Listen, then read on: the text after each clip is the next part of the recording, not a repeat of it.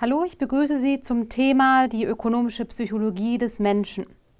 Dazu möchte ich Ihnen erstmal die Lernziele aufzeigen. Also Sie wissen, wie Wirtschaftspsychologie in das Fachgebiet der Psychologie eingeordnet werden kann, mit welchen Themen sich die ökonomische Psychologie beschäftigt und wie einige ökonomische Grundannahmen menschlichen Verhaltens beschrieben werden können.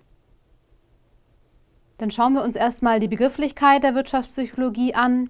Also hier richtet sich der Fokus im Generellen auf das Erleben und Verhalten von Menschen am Arbeitsplatz, in Organisationen, am Markt und an sich auch das Verständnis für gesamtwirtschaftliche Zusammenhänge.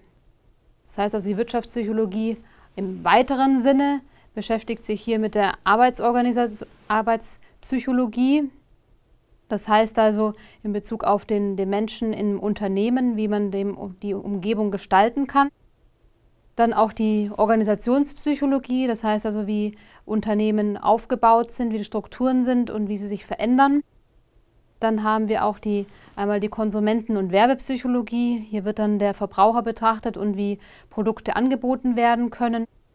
Und hier einmal die ökonomische Psychologie, das heißt also in Bezug auf äh, volkswirtschaftliche Zusammenhänge. Dann haben wir hier einmal die Wirtschaftspsychologie im engeren Sinne. Das betrachtet dann dem Fokus hier die ökonomische Psychologie, also alle gesamtwirtschaftlichen Zusammenhänge. Und äh, die Begrifflichkeit kann auch als Finanzpsychologie bezeichnet werden. Dann schauen wir uns mal das menschliche Verhalten im ökonomischen Kontext an. Hier gibt es drei Besonderheiten, das heißt also hier nochmal begrenzte Ressourcen, dann Geldobjekte und unter Rationalitätsdruck. Das heißt also bei begrenzten Ressourcen, wir haben die, eine Wohlstandsgesellschaft, die fast alles im Überfluss hat und äh, dennoch durch Marketing, das geschickt ähm, aufgeführt wird, äh, kann ein Bedarf erzeugt werden bei dem, bei dem Menschen. Und das heißt, dass es dann hier auch ein Gefühl des subjektiven Mangels besteht. Dann haben wir die nächste Besonderheit, also die geldwerte Objekte. Das heißt also, alle Güter haben ihren Preis. Das heißt also, hier gibt es Tauschgeschäfte durch Geld, was es darum auch wieder berechenbar macht. Das heißt also, Objekte werden auf dem Markt angeboten und auch nachgefragt. Dann haben wir hier noch die dritte Besonderheit des Rationalitätsdrucks. Also wir haben hier Knappheit, die auch Unternehmen und Organisationen zum Sparen zwingen. Dann haben wir auch ähm, Sachzwänge aufgrund von Technologie und Organisation.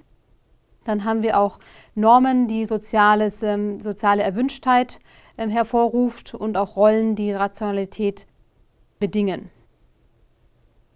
Dann schauen wir uns mal Fragestellungen der ökonomischen Psychologie etwas genauer an. Also es gibt hier Wechselwirkungen zwischen den folgenden Variablen. Das ist also nochmal Persönlichkeitsmerkmale, die die Menschen unter, unterschiedlich aufzeigen können.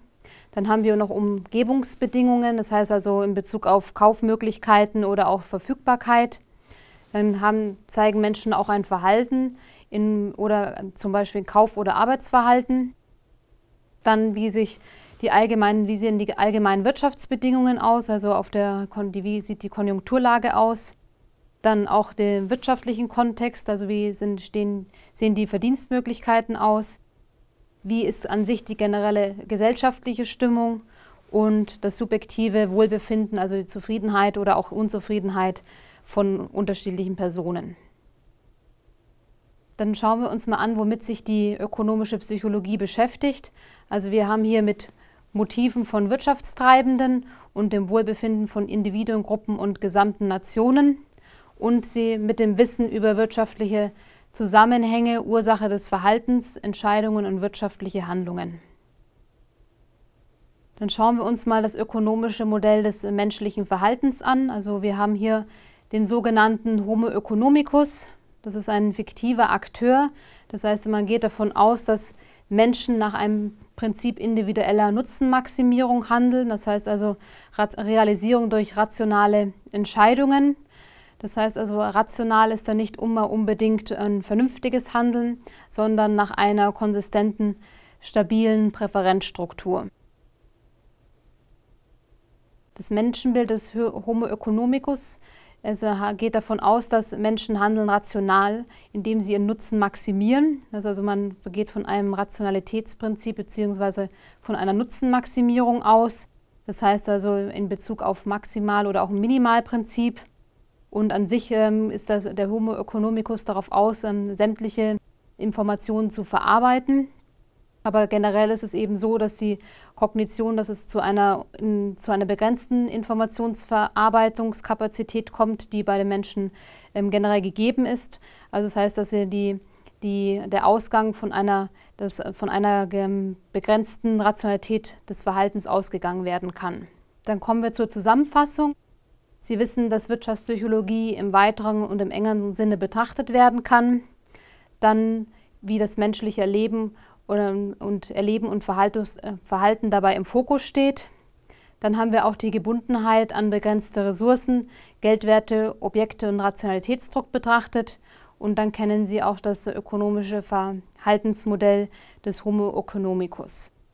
Ich bedanke mich für Ihre Aufmerksamkeit.